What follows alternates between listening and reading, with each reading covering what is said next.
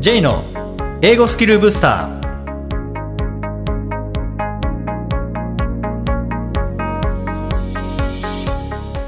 こんにちは。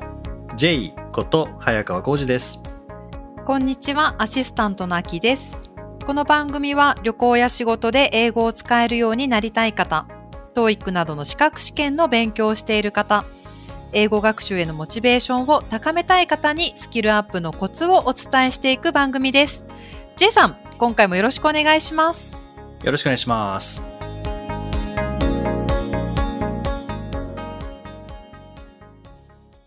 いよいよ4月が始まりましたねそうですね。新学期ですね。ですね。本当にあの新社会人になられた方、それから、えー新大学生だったり、新高校生、中学生、まあ、小学生になったえー方もいらっしゃるとえー思いますし、環境がガラッと変わった方もまあ結構いらっしゃると思うんですよね。で、まあ、4月といえば、また新たに、まあ、新年1月1日と同じような感じで4月に入るとまた新たな目標を決めて、えーそして新たなことをスタートするという方もいらっしゃると思うんですけれども、まあ、今日はですね、まあ、そういった方も多いと思いますので、えー目標設定とそれから継続どうやってやっていったらいいのかというのを改めてお話しできたらと思うんですけれども。はい。はい。秋さん何かこう4月を迎えて新年度を迎えてなんか新しいことをやってみようかなとかなんかそういうのってありますか？新しいことをやってみようっていうのは特に思い描いてはいないんですけれども、ただ、やっぱり環境が私の環境も変わって、4月になると新しい学生に出会う機会がものすごく増えるので、また新しい取り組み、例えば授業内容をちょっと変えてみようかなとか、こんな試みやってみようかなみたいな、まあすごく小さなところでの変化はあるかなと思っていますね。うんうんうんうん確かにこうそのタイミングって本当にこうそれこそまあ心機一転ってよく言いますけどねはいはい、まさに一。回リセットしてそしてまた、まあ、同じことをやるにしても心新たに取り組めますもんね。そうですね。また相手も違うので、同じことをやるにしても、まあ、例えばちょっと結果が違ったりとか、プロセスちょっと違ったりとかってすることにはなっていくので、またうん面白さが味わえますよね。そうですね。でまあ4月といえば、えー NHK のラジオ講座なんかもまた新しくなってそしてあの表紙を見てよし今度こそっていう方もいらっしゃると思うんですよね。でまあ今回こうはい。目標設定をこう上手にして、うんそしてこう継続していくっていうところで、まあ、まずは三日坊主を乗り越えなきゃいけないっていうところだと思うんですけども、これ三日坊主三日坊主って言われますけどこれただやる気がなくなっちゃったとかモチベーションが続かないとか意志が弱いとかっていうところに原因があるわけではなくてもうただ単はいはいにこれ何回もお話してますけどただ単にやるって決めたことを忘れちゃってるだけだと思うんですよね。あると思います。うん、まあ忘れないようにするっていうことがまずその一つの、まあ、コツかなっていうふうに思うんですけども、なんかアキさん英語でもいいですし英語以外でもいいんですけども何か新しい目標を作るにあたってこの辺気をつけてるとかなんかこうするとうまくいくっていうなんかそういうこう秘訣みたいなのってあったりしますか？私ですね、2年前ぐらいからジョギングを始めまして、はい、続けられているんですね、今まで。うん。ただまあ毎日走っているわけではなくて、忙しい時はまあは本当に走れてないんですけど、でも少しでも走ろうって思える時は3キロぐらいを走るんですよ。うんうんでも時間がある時は6キロ走るっていう、まあ、つまり2つのコースを頭の中で描いてるんですね。忙しい時は3キロコース、時間がある時は6キロコースみたいな。なので毎回6キロ走るってなったら多分絶対無理だと思うんですけど、忙しい時は3キロでもいいよみたいな、そういうプラン立てをしているっていうところが多分続いてるなんか理由の一つかなって思ってます、最近。いいですね。そのスタンダードプランとライトプランを用意しておくっていう。そう。あ、そうですね。ライトプランが多分3キロのところですね。はいはい。まあもちろんあの3キロがライトかっていうと、あの普段ジョギングさ してない方にとっては3キロもなかなかヘビーな感じはするかもしれないですけども、まあでもこうスタンダードが時間があって、まあ普通に体調も悪くなくてという時はもう6キロ。で、時間がない時は3キロ。確かにこうスタンダードプランとライトプランを用意しておくって確かにそうですね。そうなんですよね。で、気持ちが楽になるので、まあ3キロぐらいだったら20分ぐらいでパパッと走れちゃうっていうのが自分で分かっていると、あ、この時間だったら走れるな、みたいな感じで思えるので、6キロってなるとちょっとやっぱ1時間ぐらい見とかないとってなっちゃうので、多分できないと思うんですよね。できない日の方が多くなっちゃうので。うん、しかも1時間走った後のこう疲労度っていうのもやっぱあるし、その、その後にも影響してきますもんね。はいはいはい。なので、ライトプランを作るっていいですね、だから多分。うん、そうですね。確か英語学習で言うと、例えば NHK の語学講座を使うのであれば、スタンダードプランで言うと、ちゃんとじっくり聞いて、音読もして、うん、えー、そして分かんない単語を線引いて、えー、覚える。っていうのはスタンダードプランだとすると、ライトプランはただ聞き流しで、で、音読だけして終わりとか。はいはいはい。いう感じですよね。15分の番組ですけど、その15分、もう本当に聞き流して終わったらな多分何も残んないと思いますけど、うん、でも普通にがっつりやろうとしたら15分では絶対終わらないので、例えば予習をしっかりしたい方とか復習をしっかりしたい方っていうふうにいらっしゃると思います。そうすると15分番組だけど結果として1時間とか2時間とかかかっちゃうっていうこともあると思うんですね。まあ、そこでライトプランを用意しておいて、はい、えー、普段スタンダードだと2時間ぐらいかかっちゃうけど、まあ、倍15分番組の倍の30分ぐらいで終わるとか、うん、まあ、なんなら15分の中でこう終わらせるとか、はいはい。うん、っていうのも確かにありですよね。でしかもなんかライトプランをやることによって自己肯定感も維持できるっていう。なんか6キロじゃなきゃダメってなっちゃうと、うん、なんか、あ今日もダメだったってなるんですけど、3キロ走ったことによって、あ、走れた。今日もできた。みたいな感じで、自己肯定感、まあ、自分を褒めることにもなるので、なんかライトプランはやっぱりいいですね。設定しておくの。うんそうするとこうスタンダード今日はスタンダードができなかったライトしかできなかったっていうとこじゃなくてこうできたかできなかったかっていうその走ったか走ってないかっていうそそこなんですね。そこですね。やったかやってないか。で、やったってことにできるので、ライトプランでも。うん、確かにそうですね。それって、アキさんはジョギングって走んなきゃいけないから走ってるんですか？それとも走りたくて走ってるんですか？すごいいい質問ですね。私はあんまりですね、実はそんな走るのすごい大好きで、時間があったらいつでも走りたいっていうタイプじゃ多分ないんですよ。ただ、走れるの、あの、健康維持のために走った方がいいかな、走れるぐらいしかできないので走った方がいいかなと思って、どっちかっていうと走んなきゃいけないかなって思って 走ってる方が強いかもしれないです。すごい楽しいっていう感じではまだそこまでなりきれてないですね、多分。うん。でも誰かから強制されたわけじゃなくて、わけじゃないですね。走った方がいいかな。で、走った後実際気持ちいいので、その結果、気持ちよくなれるっていうのを知っているので、走り、まあ、走れるんでしょうね。ああ。まあ意味がしっかりしてるっていうところあるでしょうね。こう健康のためとか。もちろん、そうですね。うん。で、走った後のその爽快感。そうですね。その爽快感なかったら走らないですか？走らないですね。ああ、いくら健康に良かったとしても。多分走れないですね。走り出しはすごいめんどくさいんですけどね。うん、うんフィードバックみたいなのがちゃんとあって、あちゃんとあって、そう。こう心地よい。不快ではない。ポジティブだからですね。そうですね。それって学習にも言えますよね。はいはい。こうまあ、英語勉強した方がいいかしない方がいいかで言ったらした方がいいっていうふうになると思いますし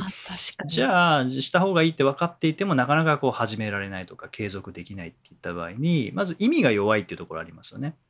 あります、ね、何のためにっていうところと、うん、それから意味はちゃんと分かってる英語学習に価値があることも分かってる。けどどうしてもどうしてもやりたくならないっていうのは、そのフィードバックの部分ですよね。勉強してもなんかできたようにな気がしないとか、なんかそこをそういう意味では、まあ、確かに例えば1週間やったからといってペラペラ喋れるわけじゃないので単語もなんか10倍に増えるとかではないので、なかなかその走った後の爽快感みたいなのってないかもしれないですけど、はい、なんか英語学習のその爽快感みたいなのって、うん、どうですか？ありますかね？なんか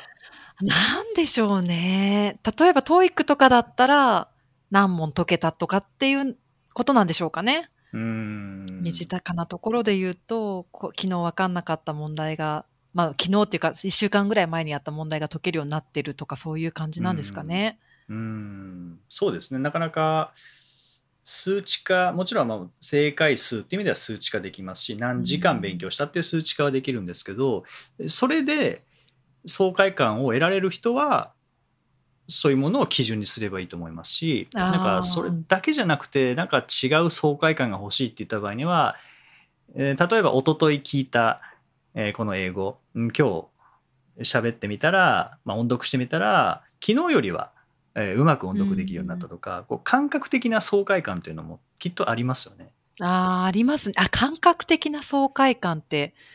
ありますよね。例えばなんか、うん映画が純粋に好きな人とかは多分、映画見ながら音を聞い、英語の音を聞いてるっていうだけでもなんか楽しいっていう感覚に浸れますもんね。そうですね。うんうん確かにその映画もそのストーリーに浸った後であったとしてもこう映画って見るだけで爽快感ありますもんね。見るだけでそうですね。うん楽しいっていう。そうですよね。そういう意味ではこう感覚的な爽快感として英語学習のなんかこう上達したっていう僕もそうですねなんか何時間勉強したっていうところじゃなくてなんかこのお手本と同じように言えたとか。なんか英語っぽい音が出せたとか音をつなげられたとか、なんかその辺の爽快感っていうのをなんか持ってた気がしますね。ああ、人によって違うんでしょうね。その、何を爽快感、楽しいとするかみたいなのって。うんそうですね、まあ、もちろん毎日30分勉強するって30分ちゃんとやっていくのが爽快感につなげるかつながる方もいらっしゃると思いますけどはいはい。うん、あとは正解数が上がっていくっていう昨日よりも、うんえー正解数が増えたっていうのがうん爽快感につながるケースっていうのも、まあ、結構ありますもんね。ありますね。うんあとはそうですね、まあ、三日坊主をまず乗り越え乗り越えるっていうところで言うと、やっぱり使う教材を何にするかっていうのも一つ重要になってくるかなと思うんですけど、なんか教材のレベルって、特にこう4月って思いっきりモチベーション上がってるところなので、やっぱりこう難しいものを手にしてしまう傾向があると思うんですよね。うんうんでなんでかっていうとなんかこのこのやる気を持ってすればどんな難しいものでもなんとか乗り越えていけそうな気がするっていう えー気がするのではい 難しいものを手を出してしまって、結局難しすぎてやめてしまうっていう、まあ、僕はもう毎年それだったんですよね。だからまずはモチベーション上がる大事なんですけどだからといって難しいものをやったら早く上達するわけではないので、やっぱりまずしっかりと立ち読みをして紙の教材使うのであれば立ち読みをして、ちょっと優しめかなっ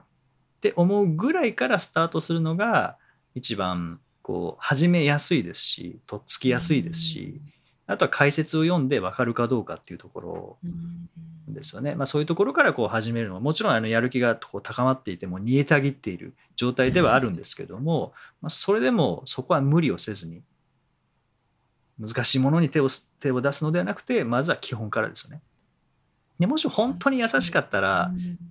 もう素早く終わりますからね。あ、そうですよね。簡単であれば、すぐに終えて、まあ、それでもう達成感得られますしね。そうですね。でまた徐々にレベルアップしていくっていう風にするのがまあおすすめかなとは思うんですよね。でも確かにやる気がある時って 難しいの手に取りたくなりますね。何なんでしょうね。分厚いのできるって思っちゃうんですよね。うん思っちゃいますね不思議ですね。思いっきりこうそれが自信になってモチベーション、うんモチベーションと自信をこう頭の中でこう勘違いしちゃうんでしょうね。ああ。それ買ったらできると思っちゃいますよね。モチベーションがある時って。そうなんです僕一番最初それで失敗しましたからね英検4級不合格な状態で モチベーションが一気に上がってよっしゃ2級合格すんぞって言って2級の買ったんですけどあ、2級？いやあのやる気は2級を超えるぐらいのやる気だったんですよねあやる気自体は？やる気自体が。ただ、は英語力が英検4級受からない英語力だったので全く分かんなかったですね。い。いや、そうなっちゃいますよね。やる気とできるはちょっと違いますもんね。全然違いましたね。それに気づかなかったで。す。ううんあとはじゃあこう始めたとしたら今度は続けなきゃいけないですからね。そうなんですよね。なんかそれが一番大変ですよね。だって続けないとそれなりの自分なりの理想と近づけるかっていうと、続けないと理想には近づけないですもんね。そうなんですよね。なかなか。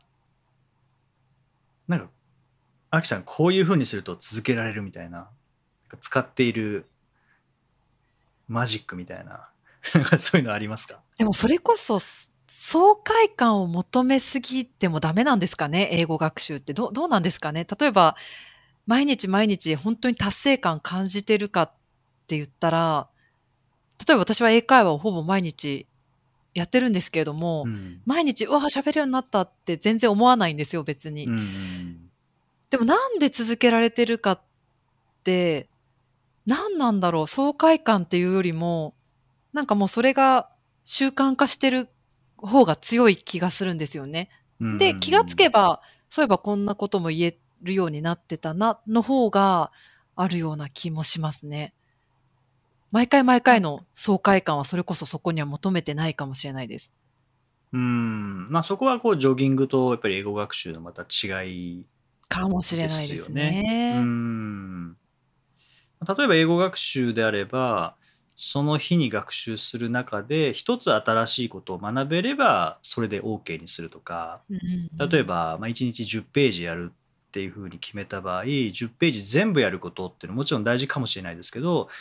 その10ページ全部やってじゃあ10ページ分100%理解できるかっていうとなかなかもしそれが新しいことだったとしたらなかなか難しいですよね。難しいですね。その中で一つでも理解できたらそれで OK にしてしまうっていうなんか基準をこう下げておくっていうんですかね。そうですね。うんっていうふうにするともう10ページやったら10ページ100%理解できなきゃいけないっていう基準にしてしまうとちょっとでも分かんないところがあったらもう達成できてないのでモヤモヤが残りますよね。はいはい。うん、でそれが毎日続いてモヤモヤがたまり続けていったらやっぱり続けたいっていう気も起こらないですし、うんうんやめたくなってしまうって辛くなりますからね学習が辛くなるっていうのが一番続かなくなると思うので、そういう意味ではこう基準を思いっきり下げておくっていうのとそれからなんだろうなうん例えば英語喋れるようになりたいっていう目標があるのであればそういうレッスン受け続けるっていうのはもちろん一つ大事だと思うんですけどもう一つは何かモデル見本になるようなものを毎日ふ見本になるようなものに毎日触れていく。例えばそれは映画かもしれませんしなんか TED トークとかかもしれませんし YouTube の何か番組かもしれませんしで自分が目指すのはここなんだっていうのを毎日触れておくことによってやっぱりこうモチベーションがまた戻ってきますもんね。ああ、それはありますよね。んこうなりたいっていうのを思い出すことによってモチベーションは維持できるかもしれないです。そうですねでモチベーションそのものは僕は維持できないと思ってるんですねホットコーヒーみたいなものなので、置いといたら時間が経ったら冷めちゃうだけどもう一回温めればホットコーヒーはホットコーヒーになるのではい。モチベーションも一緒でもう一回温めればいいんですね。そしたらまたホットになる確かにので確かに。うん。その温め続けるっていうことがモチベーションを続けるっていうことなのかなっていうのは思いますよね。確かに。見本を見るって大事ですね。そのモチベーション上げる一つの方法だと思います。うん。あとは環境ですよね。どういう環境を作るかっていうところで。あそう前あのツイッター見てた時に漫画編集者の山中さんっていう方のツイートがたまたま流れてきてで目にして、でその方が書いてたのがその漫画家になれる人となれない人の違いっていうのは一あ。体何かっうんていうところででその方が書かれてたのがあのいろんな新人さんを見てきてうんでそれは努力なのか運なのか才能なのかっていろんな方を見てきてその方がもう結論付けたのは漫画家になれる人なれない人。この違いはうん。漫画との近さだっていう。へえ。漫画を描くことにどれだけ近いかっていうところでなれる人なれない人っていうのがこれ違うんだっていうのが書かれててあこれすごいいいなと思ってその方にコンタクト取って、うんあのセミナーとかで使わせていただいていいですかっていう話をして、あまあ、どうぞっていう話だったんですけど、英語学習もまさにそうだなと思ったのが、いかに英語学習に近いか英語に近いか確かに。うんうん。例えば時間ができたら英語勉強しようだとまず時間ができたらっていうまず条件が入りますよね。そうですね。うんで時間ができたらっていうぐらいであれば時間できないんですね。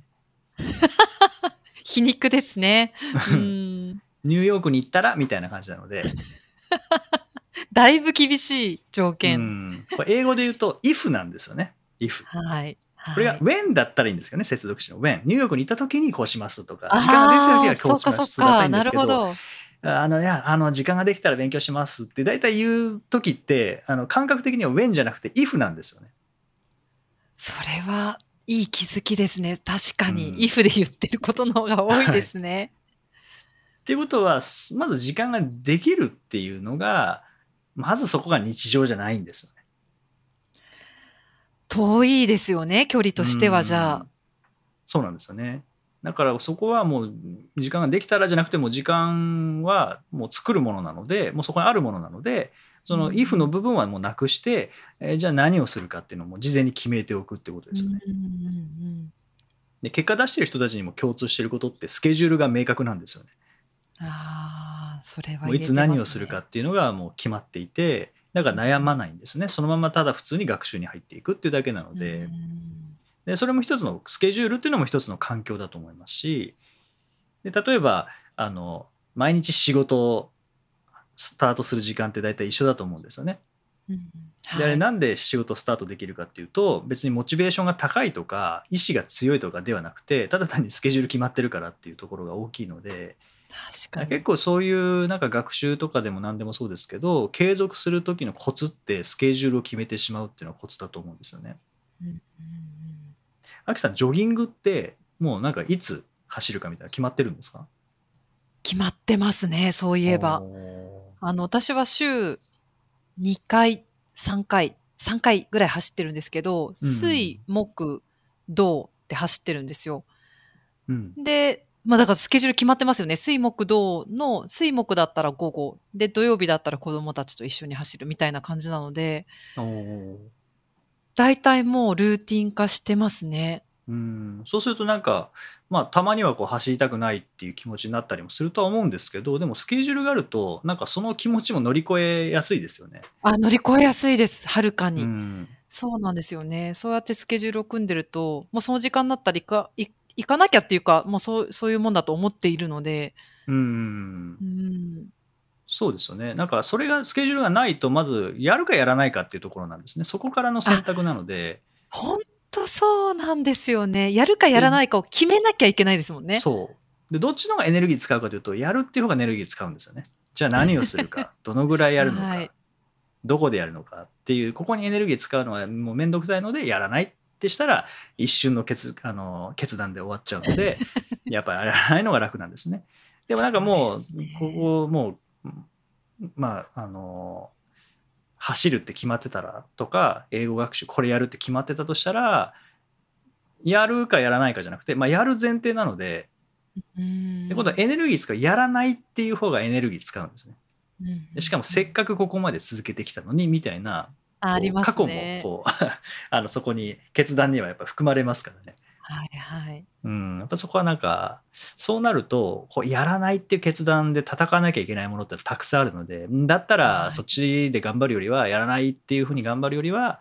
普通にいつも通りやった方が気持ち的に楽だよねっていうのになりますもんね。ありますね。あ、それはスケジュールの強さですね。ですね。そう、スケジュール作ることによって、あのモチベーションとか意思には頼らなくてよくなりなるんですよね。はいはい。うん。僕もあの、ボキャブラリーブースター単語のメルマガ、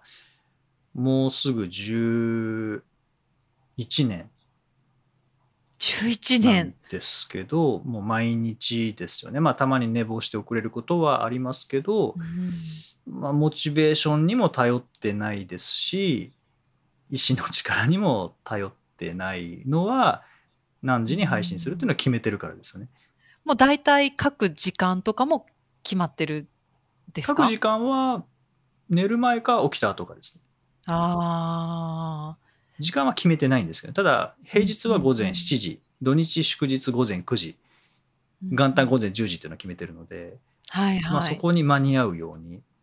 間に合寝坊したら間に合わないですけども、まあ、それでもああ今日間に合わなかったなとかって思うことはあんまりないですね。もちろん書かないっていう選択肢はそこから消えてるんですよね、きっと。あ書かないという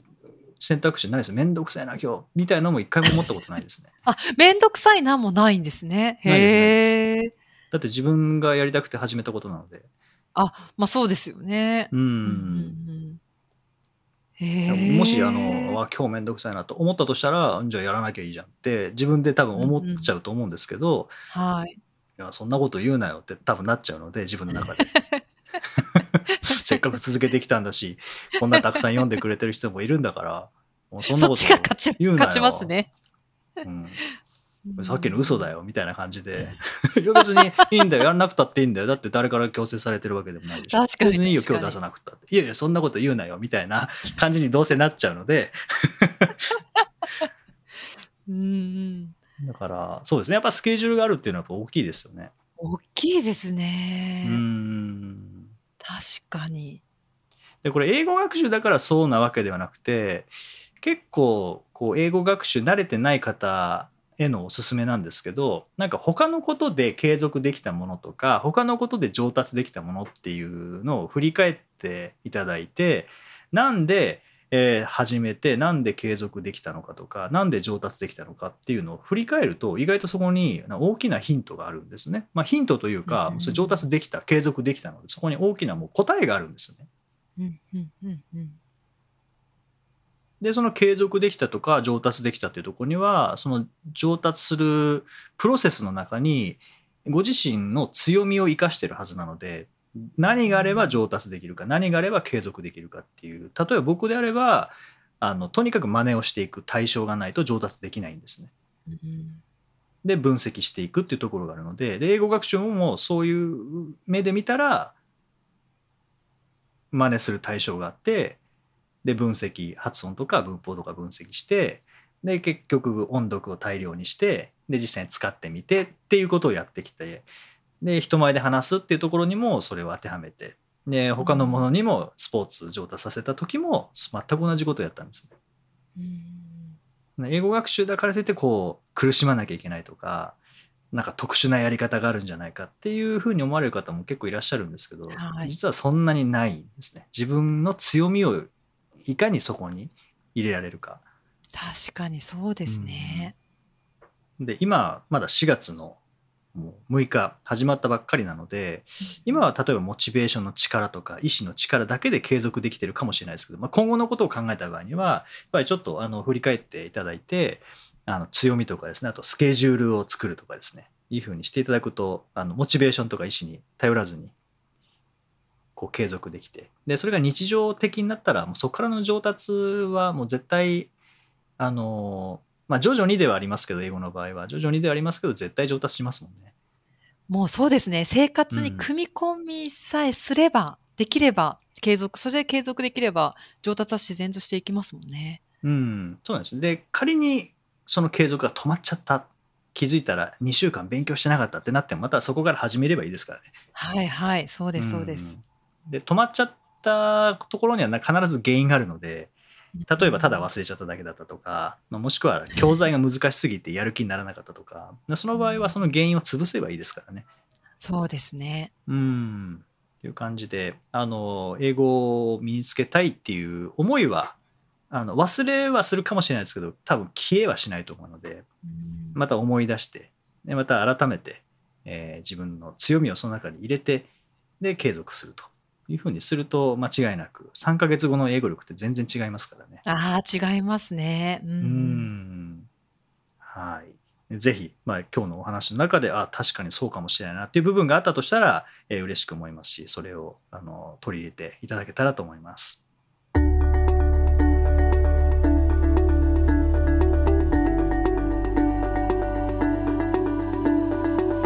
Useful expressions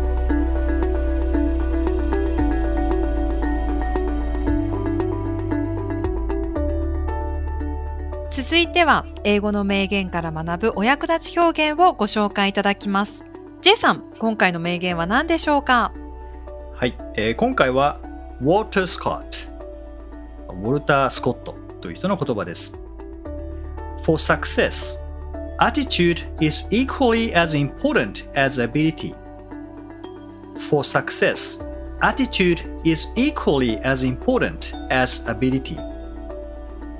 成功のためには態度は能力と同じくらい重要である確かにこの態度って重要ですよね。そうですね。姿勢みたいな感じですかね。そうですね。はい。まあ、今回この中で as important as 何々ってこの as as ですね。何々と同じぐらい何々である。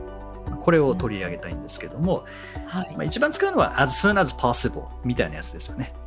よく使いますよね。as soon as うん。possible はすごまあく使い勝手いいですできるだけもんね。できるだけ早くという意味で、まあ、直訳すると as soon as、えー何と同じぐらい soon かというと possible、まあ、可能な可能と同じぐらい、えー早くっていう感じなのでできるだけ早くという感じの意味になりますけどね。はい。まあ、他にはまあ学校で学ぶのは例えば Jack is as tall as George ですね。ああ、そうですね。うん、ジャックはジョージと同じぐらい背が高いですみたいな感じでこの as なんとか as これ何かこう比較するときとか対比するときなんかにはよく使いますよね。そうですね。うんなんかこれ私すごい思うんですけど、あずあず入れると混乱しちゃってよくわかりませんみたいなあの意見もよく聞くんですけど、わかんなくなったら一回取ってみる。あずあずプラス後ろのものを取ってみると、まあ普通の肯定文になるので、うんわかりやすいかなと思うんですけどね。うん。例えば今回ので言うと attitude is equally as important as ability なので、えーうん。例えば attitude is equally important で、これ普通のこう、そうですね、肯定文なので。で、もし何かと比べる、まあこの場合は能力と比べるので、あずあずアビリティ足してるって考えると、わかりやすいかなって思います。そうですね。attitude is important だし、ability is important だし、うんまあ、その度合いが equally ですよっていう話です。あ、そうですね。これを一気に言うの。のが attitude is equally as important as ability。まあ複雑になってますけどね、えーこう一文で完結ちょっと混乱しちゃいますよね、最初聞くと。うんうんそうですね。で、あずあずの真ん中に入るのは形容詞か副詞。まあ、ここはどういう性質なのかとか、どういう状態なのかっていうのが入るだけですからね。はいはい。はい。ぜひ何か対比するときにはえー使っていただけたらと思いますし、こういうのってあの実際口に出したり日記に書いていくと使い方覚えますか？らね。そうですね。どんな時に使えばいいのか分かってくる気がします。英語の日記を毎日書くっていうのもあの習慣になりやすいので、えーぜひ、うんあそれいいなと思われた方はやってみてください。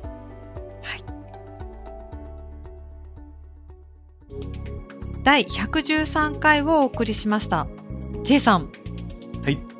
今週末、何か珍しい講演を担当されるということなんですけれども。あそうですね、あの4月の9日土曜日ですね。はいえっ、と、笑い学会っていう学会があるんですけど、そんな学会があるんですか、はい、そその笑いです、はい。その笑い学会で、えーまあ、発表というか対談というか、あのーまあ、YouTube ライブとかワークショップとかをはい。一緒にさせていただいている瀬沼、えー文明さんはいからおはい。声掛けいただいて、でまあ、笑い学会で、えー講演をしてほしいということで どんな講演かというとその学習においての、まあ、ユーモアですね学習を促進するためのユーモアをどのように使っているのかっていうところで、なるほど。はい、これは僕が大学で教えていた時にまあ必ずやっぱりこう笑いを入れることによって学びやすい状況を作れるってことが分かったんですね。なるほど。入れた方がいいってことですね。そうですね学習の中に、まあ、笑いというのも爆笑を入れるとまたちょっと趣旨が変わってしまうので、あのはい、鼻で笑うぐらいな感じのあ ぐらいでいいと思うんですけどね。ーでそういうのが、まあ、ちょっとでもあることによってあの勉強が楽しく感じられるようになるっていうのが、まあ、学生さんからのコメントからもそうですし実際にうんあの雰囲気見ててもそれが分かったのでそういうのを入れるようにしてたんですね。で僕の研修なんかにもあの、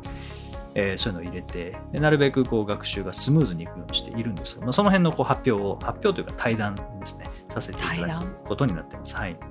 それ一般の方々も聞けるような講演なんですか？それともそうですねあの限られた方向け、えー、とオンラインで配信されるので、まあ、今日からなのであの申し込みが終わってる可能性はあるんですけどもあの一般の方もあのご覧いただける形にはなっていますあそう。なんですね。あはい楽しみですね。あの決してその中で笑いを取るという公演ではないので あのそういうつい期待しちゃいそうですけど。そうですねそういうのはないですけども、はいまあ、自分がやってきたことをそういう、まあ、言語化する人に伝えるっていうのはすごくいい機会ですからね、あのそうですね楽しんでいきたいと思います。はいさてこの番組ではリクエストやご感想をお待ちしています。メッセージはツイッターやメールなどでお気軽にお送りください。また、毎日配信の単語メール、ボキャブラリーブースターの購読もおすすめです。J さん、今週もありがとうございました。どうもありがとうございました。Okay, thank you for listening. See you next week.